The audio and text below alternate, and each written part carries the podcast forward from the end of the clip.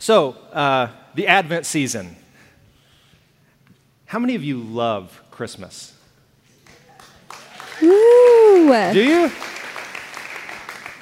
Um, how many of you find yourself almost every year at Christmas feeling as though it passed too quickly? Does anybody, anybody in that, that camp who, who feels like you get to the Christmas season, you put up a Christmas tree, uh, we have the songs that we sing at Christmas. Maybe we exchange some gifts. We have some parties with our staff, those sorts of things. And you get to January and you think to yourself, where did it go?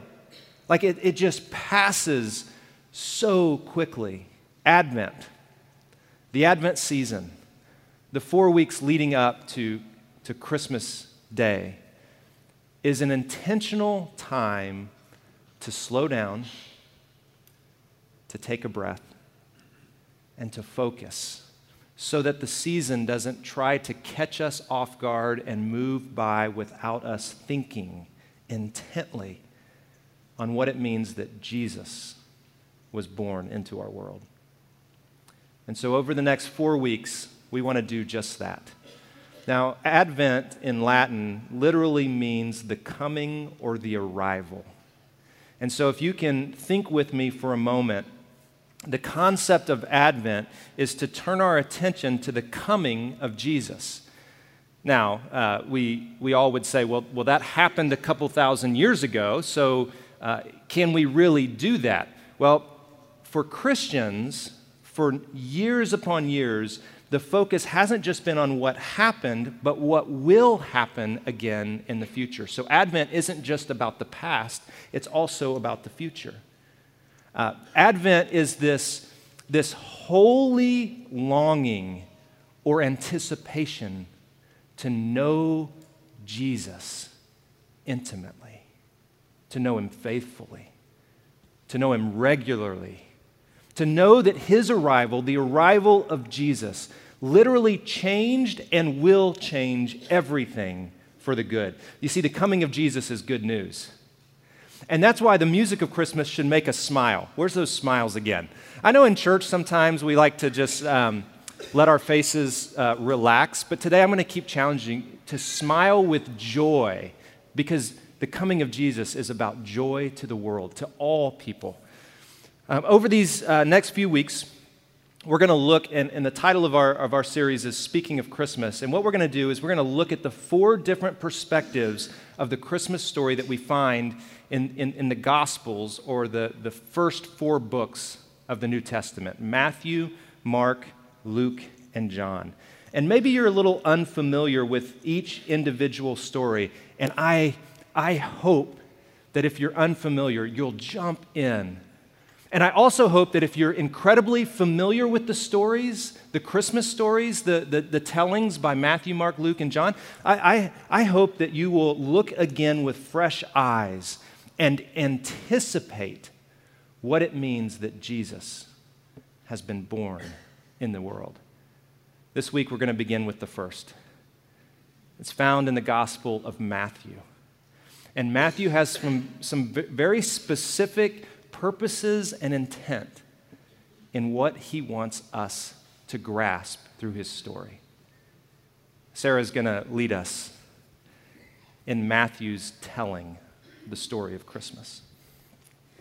The birth of Jesus Christ came about this way. After his mother Mary,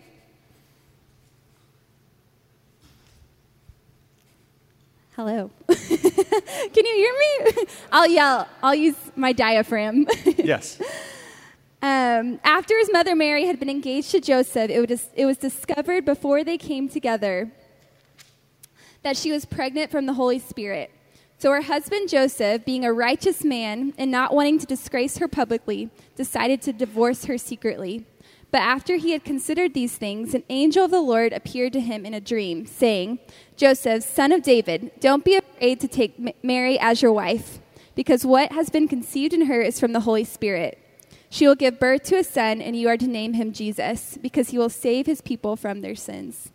Now, all this took place to, f- to fulfill what was spoken by the Lord through the prophet. See, the virgin will become pregnant and give birth to a son, and they will name him Emmanuel, which is translated, God is with us. When Joseph woke up, he did, he did as the Lord's angel had commanded him. He married her, but did not have relations with her until she gave birth to a son, and he named him Jesus. Father God, I pray that this morning, as we turn our attention to uh, Matthew's telling of the story, I pray that you would awaken within us a holy longing and anticipation to know Jesus once again. I pray that you would awaken within our hearts and our minds the birth of Jesus in a way that would transform us, that would move us from ordinary time into kingdom time, your kingdom. And we pray as Jesus taught us to pray may your kingdom come and may your will be done here on earth, just as it is in heaven. We pray this in the name of Jesus, our Christ, our Lord, our Savior. Amen. So I, I love that the microphone didn't work because in the ancient world, when these stories were begun, uh, when, when they were shared publicly, there, there were no uh, microphones or speakers to transmit. And so, as people spoke the stories, you had to lean in to listen and to hear the words of life that were being spoken. We didn't plan that. I'm just glad that it happened. And hopefully, you heard the words Jesus, Emmanuel, God with us.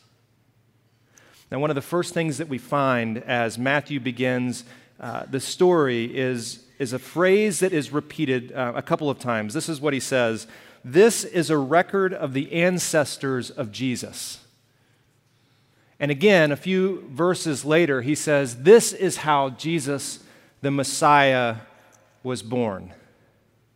Now, I, I have a lot of friends. I'm not a Star Wars fan, but I have a lot of friends who are huge Star Wars people.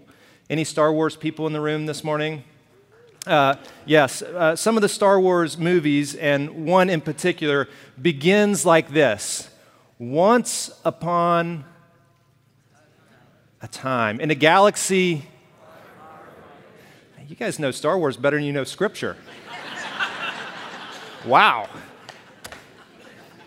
We're going to remedy that. Once upon a time. Once upon a time is the language of fairy tales. Once upon a time is the language of stories that might grab our attention but have no basis in historical reality. What Matthew wants us to grasp early on is that the story of Christmas is found, found in, in the history of our world that it's founded in historical reality. This is a record of the ancestors. This is not a fairy tale. This is not an imagined story that might draw you in for a bit, but has no basis in reality. This happened, and it will happen again. Christmas is grounded in history. And also, there is a history to Christmas. Did you know that? That there's a history to the Christmas we now experience? That it isn't just something that, that came about? Did you know that in the second century, for example, uh, Christians, the, the earliest of Christians, did not even celebrate Christmas? They didn't even talk about the birth of Jesus the way that we talk about the birth of Jesus today. I mean, we could assume that in the second century and in the third century and in the fourth century, there were celebrations much like we experience today in our world. That there were some sort of uh, Christmas Eve gatherings where people would come together and light candles and talk about the birth of Jesus, but they didn't do that. The earliest of Christians, according to our records, didn't even know the date of Christmas. There, there wasn't a big celebration for the coming of Jesus. There is a history to Christmas. And I want us to talk a, a little bit about that history. I mean, even the, the, the story of, of Jesus being born doesn't begin with Jesus being born, it begins a long time before Jesus is born. My story begins much longer than just my birth. Uh, my, think for a moment about your parents and the, the name of your parents. Do you have the name of your parents in mind? Did you know your parents had parents as well? Write that down. That's brilliant. and they had parents as well. My dad, Wayne Anderson, born in a small town in Mississippi. My mom, Janice Anderson. I mean, my story is linked to their story. And their story is linked to an older story, which is linked to an older. Do you know what my grandmother's name is? It's one of the funniest names Eula Verlu Harrison. Eula. She was, uh, I think, number 18, 18th child in, in her family. And I think they just ran out of names. And, and they were like, let's just link some letters together and see what comes about. Eula. Verlu. Yeah, that Eula Verlu. My story is connected to Eula Verlu's story. And her name is the Harrison story, which is connected to the presidents in the United States, the Harrison presidents, two of the worst presidency in American history. That's my family, y'all. The, the stories that we, we live in the world today have histories to them. The story of Christmas, I think, goes back even before the times of Jesus. And uh, there were winter celebrations taking place um, almost as far back as we have any history.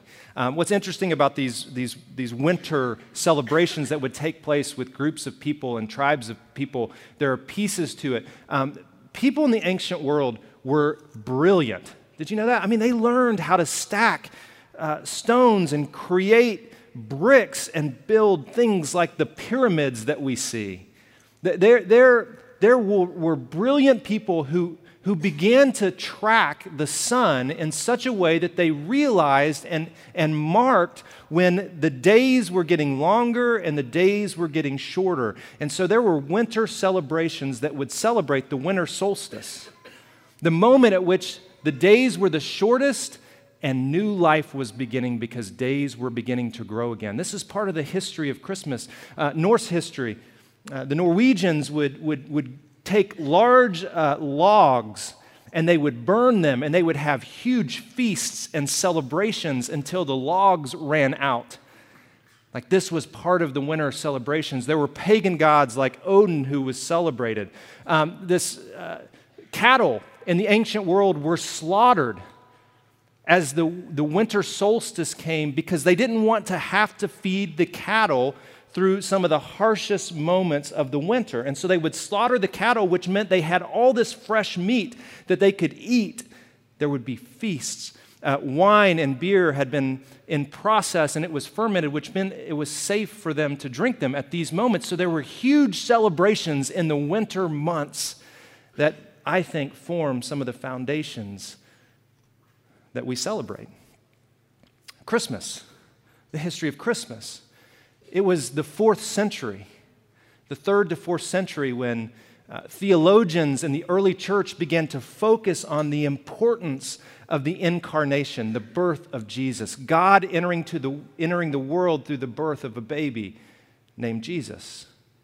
The fourth century, when the Christmas that we now experience begins to take shape, they had to decide on the date because they didn't keep records that knew the date of Jesus' birth. So they had to decide on when, when are we going to celebrate? And there are many different theories on how this came a bit, uh, about, but most people uh, kind of landed on either December 25th or January the 7th. And those are celebrated in different parts of the world, different dates. I think we should celebrate Christmas from December 25th through December the 7th. That was kind of a lackluster amen. I mean, I think we should take that time off work. Anyway. Okay. Yeah. Um, there were feast like celebrations uh, in, in these days. And as time progressed, uh, what would take place is that the upper class, those who had more resources, would begin to celebrate in a way that would invite those who didn't have as much into a party like atmosphere. Um, many people say that the earliest of Christmas traditions uh, were, were more like Mardi Gras than they were the Charles Dickens uh, type pictures that we think of when we think of Christmas. So it was like more of a Mardi Gras party, feast like atmosphere. Now, we've talked about this before. God loves a good feast, does he not? I mean, the Bible reminds us time and time again that heaven is like some sort of dinner party. And Christmas was celebrated in this way. That as we begin to focus on the incarnation, the birth of Christ, that there were these feasts the upper class and the lower class would, would begin to move toward one another. Now, do you see the good in this? That, that, that people who might be separated by world standards might be pulled together around this time of year. Now, in early America, did you know Christmas was outlawed? Like in Boston specifically, Christmas was outlawed. No one should live in Boston. I'm just kidding. I know we've got Patriot fans in the room, and uh, it was outlawed because Puritans, uh, Christians who were new to this world, believed there was too much mixture between uh, the secular and the sacred. And, and they wanted to step back and say, no, no, there should, be, there should be no combination of the two. I disagree. Because I believe that God through the Christmas story, wants to redeem every part of his world. And anything that we can do to, to connect the secular to the sacred, we should do all that we can to bring those things together. That we should redeem what might be seen as a difficult uh, tradition out in culture. We should redeem that for the good of Jesus. So, this is the history of Christmas. God is here. Now, come on, there should be an amen to that. God is here. He's, he's with us. I mean, it's the story of Jesus entering into the world. A few things I don't want us to miss when we talk about the history of Christmas. And here's if you miss everything else, if you're sleeping right now, like nudge the person next to you and have them wake up because I don't want you to miss this. The, the, if you miss everything else, the good news of Christmas reminds us that which has always been true God is at home in His creation. God is at home in His creation, and He is with us. Yes, I love it. Matthew, I think, wants us to get a glimpse of this truth that God is at home in his creation. He is here. He is with us and He is for us. Uh, so often, when we, when we talk about God or we think about God, we think about a distant God who maybe looks at the earth and where we live and, and looks at the, the communities and the cultures which we're a part of, and he just shakes his head with his arms crossed. But God is the God who stepped down into creation to become one of us. And that's the good news of Christmas that we're not alone. You are not alone. In whatever it is that you're facing in your world today, the Christmas story declares and proclaims that you are not alone. You are not alone. God is here and He is with you. You're facing the loss of a job that you thought you would have, and you don't know what the next chapter looks like. You're in a stage of life where you think you're unhirable. It's too late for you. The Christmas story is one of joy because it reminds you that you are not alone in that moment. You're facing one of the most relational, difficult moments that you've ever. You and your spouse, you've been married for 20, 25 years, and you wonder if there's any future for you. You've been in tension and conflict, and you want to throw in the towel and you want to walk away. The Christmas story reminds you that God is not absent from that story, He is with you in the midst of the tension your child that you've been praying for, seems to have jumped off into the deep end. And they seem to be ruining their life. And all you want is for them to. The story of Christmas reminds you that he or she is not alone, that God is here and he's with us. Well, Matthew gives us some names to think about. Uh, the first name is Jesus. You are to name him Jesus, which means God saves. God saves. Well, there's good news that God saves us. He redeems us. He restores us. He remakes us in His image. And Jesus proclaims and declares this and gives us a picture of what it looks like. Uh, the second name that uh, Matthew mentions in, in particular is Emmanuel. Emmanuel, God with us. God is here. He is with us. And God wants to redeem all of the mistakes, the sin. When we miss the mark, God wants to redeem that and pull that back to find life in Jesus.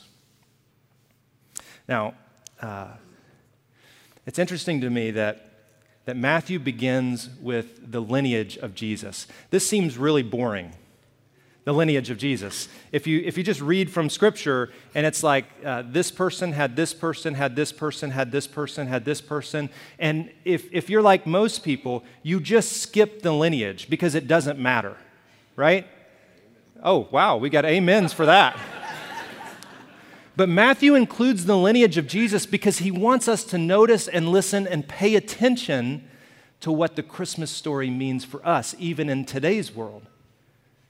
And so he begins by, by telling the story. He wants us to know that Jesus is connected to Abraham, uh, who many would call the father of the faith, that Abraham had Isaac, and Isaac had Jacob, and Jacob had Judah. These are names that maybe you're familiar with. Maybe you're a little disconnected uh, to some of these names, but these are like key names in the long line of, of, of the faith. They're like big names. And you would, you would anticipate, you would expect that Matthew would, would use these names. But then Matthew plugs something in to make sure we're paying attention. And here's what he says Judah was the father of Perez and Zerah, whose mother was Tamar. Now, the fact that he includes a woman in this list is huge because women had no standing and, and there, there, there, was no reason to include women in the lineage of, of anyone else. I know sometimes we say amen to certain things, but sometimes we should say boo. Like, that's not a good thing. And, and one of the things that Jesus does is he, he lifts women up, he gives them a status that they deserve as, as children of God, just as much as men. And so, so Matthew wants us to grasp this, he wants us to see this. But he wants us to understand something else tucked within the story. And many of us are disconnected from some of the Old uh, Testament stories, but you know, Tamar and Judah had an interesting relationship. Did you know Tamar was, was Judah's daughter in law? And that Tamar actually tricked Judah into sleeping with her so that the story could continue, so that she could have a child. Now, let me say that again. Tamar tricked her father in law into sleeping with her so that she could have a child. Let me say that again. you should read the Bible. It's better than any TV shows that are written. This is actually in the scripture. And it's so important that Matthew puts it into the lineage of Jesus. Jesus can redeem anyone's story for good anyone's story for good. And so Matthew continues. He, he wants us to know that she's not the only one. Let's, let's, just keep, let's just keep going. Well, hold on a second. Before Tamar gets a bad rap, she did this because Judah had treated her in a way that he shouldn't have treated her. It was Judah's fault. It wasn't her fault. So let's just make that clear. Okay, anyway, let's, let's keep going. Um, he continues, and he gets to um, I'm going to Salmon, it's not salmon, but Salmon was the father of Boaz, whose mother was Rahab. Now, if you don't know Rahab, Rahab was a prostitute. Rahab was a prostitute. He.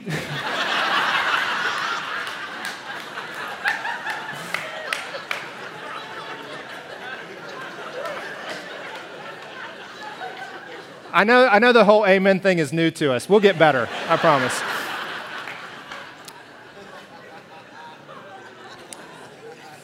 Matthew, um, like looking from our perspective, Matthew could have chosen better women. If he's going to choose women, he, he, could have choose, he, he could have chosen women uh, who had better repu- reputations. But he wanted us to notice something. He, he wanted us to see something. And he continues. It didn't end here. Boaz was the father of Obed, whose mother was Ruth. Ruth was a Moabite. She was an outsider. She wasn't even a part of the people of God. She wasn't included in, in those who thought they were blessed by God. She was on the outside of the faith looking in, but God still used her to bring about his son, Jesus. Let me, let me tell you something. Some in churches today and some in this church, you feel like you're an outsider to the faith. You feel like you're on the outside looking in. You feel like you don't know enough, you haven't seen enough, you haven't heard enough, you didn't go to Sunday school, your parents didn't bring you up. You feel like you're on the outside looking in. And I want you to know this that you are at home with God and your past does not matter. It does not matter to Him. God invites you into his story, and he doesn't just invite you into his story, he leans into your story so that you might find something new in him. And he did this with Ruth.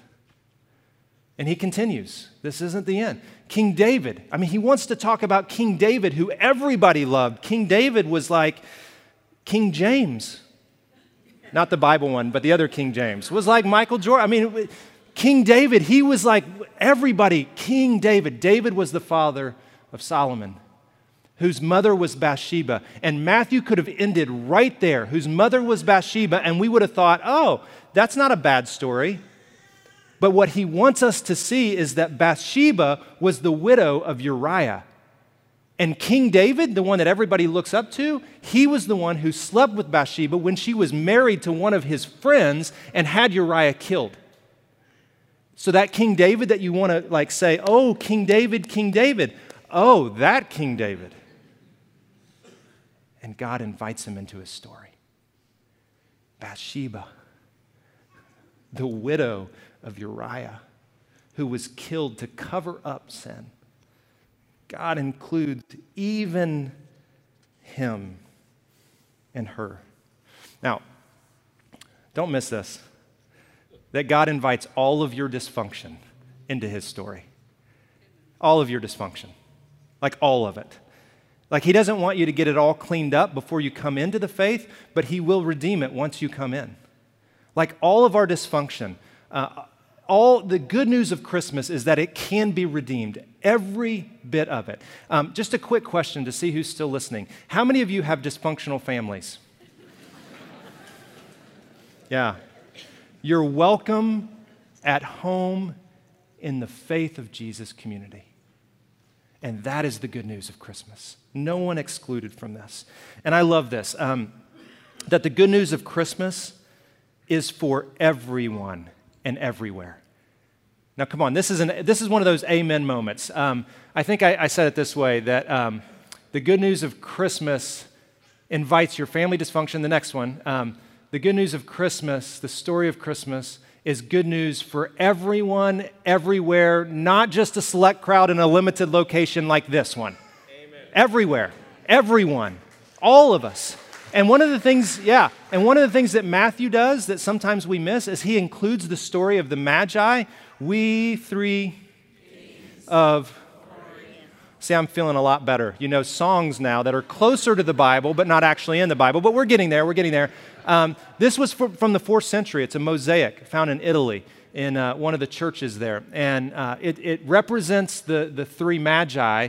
And, and uh, maybe this is where the we three kings comes from. There's no number in, in Scripture, but there were three gifts. So maybe, you know, there's a few things that kind of come together. Matthew is the only story of Jesus that includes the three magi, the, the three kings that we sing about. Did you know that? That's the only one. There's four different perspectives. Why does Matthew include the wise men, the, the, the three kings. Because he wants us to know that God even invites to the Christmas story, he invites those who aren't even at home in Bethlehem, Israel. He, he wants us to know that you are invited no matter where you come from. And he invites us to bring our best, which is what the three kings did. One last thing, and then we're going to sing about Jesus. And I don't want us to miss this as we walk through this Advent season. Matthew includes this genealogy that is, seems random at times. There's some numerical things in there too that Matthew knew that his, his Jewish audience would understand. It's a little disconnected from us, but, but I think one of the things that we can take and, and walk out in our lives this Christmas and this Advent season is that God wants to use all of us, every single one of us, to bring His light into a dark world, to the darkness that someone is experiencing around you. Like God wants to use you this Advent, this Christmas season, to bring a little bit of His light. Do you know that we live in a world um, that, that, where there's a lot of darkness, and, and a lot of people feel that they are surrounded by darkness and completely alone. And Matthew, who's bringing this message, this, this truth that God is at home, is like Matthew wants us to realize that we are the ones who now bring this story into fruition in the world in which we live. You and me. Like he invites us into that. And so we're going to sing this song about Jesus and what a wonderful name it is. And, and as we do this, I want you to consider and think about the telling that Matthew gives us, the, the words that he gives us, and the invitation that he gives us in this whole history of Christmas. Did you know your life can become a part of the history of Christmas for someone else? Like you can be the light in someone's darkness that brings Jesus into their world. And that's one of the things I think Matthew wants to do is he wants to draw us in in a way that helps us take it out from this place to the world in which we live.